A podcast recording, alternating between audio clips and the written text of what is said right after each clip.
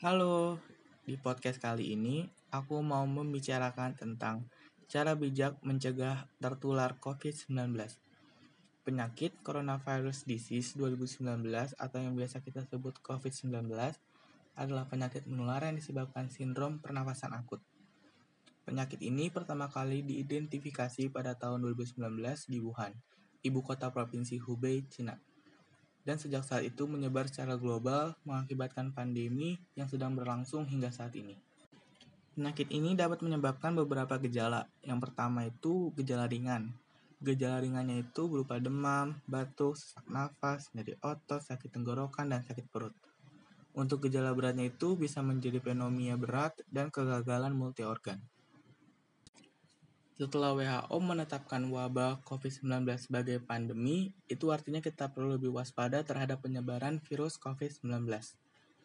Termasuk bagaimana sikap dan perilaku yang harus kita lakukan untuk mencegah tertular COVID-19. Sikap pertama yang harus kita lakukan adalah yang pertama, tetap tenang. Kita tidak perlu panik jika kita sudah mengetahui tindakan-tindakan yang bisa kita lakukan untuk mencegah penyebaran COVID-19 ini. Yang kedua, jangan membeli barang yang tidak perlu. Jika kita membeli barang semuanya di awal secara berlebihan, tindakan ini akan berakibat negatif karena persediaan bisa terganggu dan tidak terukur.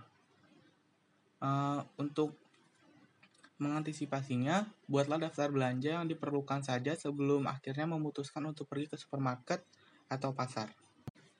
Yang ketiga, mengkonsumsi banyak air putih. Imbangi segala tindakan pencegahan dengan banyak mengkonsumsi air putih, karena sebagian komposisi tubuh manusia itu adalah cairan. Jadi, memperbanyak konsumsi air putih dapat memperlancar sistem peredaran darah dalam tubuh. Yang keempat, cuci tangan. Mencuci tangan adalah salah satu hal yang mudah dilakukan untuk mencegah penyebaran virus corona atau COVID-19. Cara ini dinilai ampuh untuk memutus mata rantai penyebaran virus tersebut. Tentu saja hal itu harus dilakukan dengan baik dan benar. Mencuci tangan yang baik adalah dengan membersihkan tangan dengan air dan sabun ke seluruh bagian tangan, termasuk pergelangan tangan, punggung tangan, sela-sela jari, bahkan kuku. Yang kelima itu mempraktekkan etika bersin dan batuk.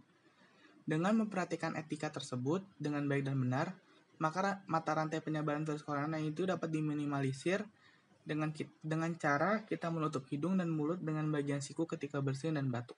Dengan mengikuti hal-hal yang baik tersebut, kita bisa membantu dokter dan petugas medis lainnya agar tidak kewalahan akibat banyaknya pasien COVID-19 ini. Terima kasih. Selamat siang.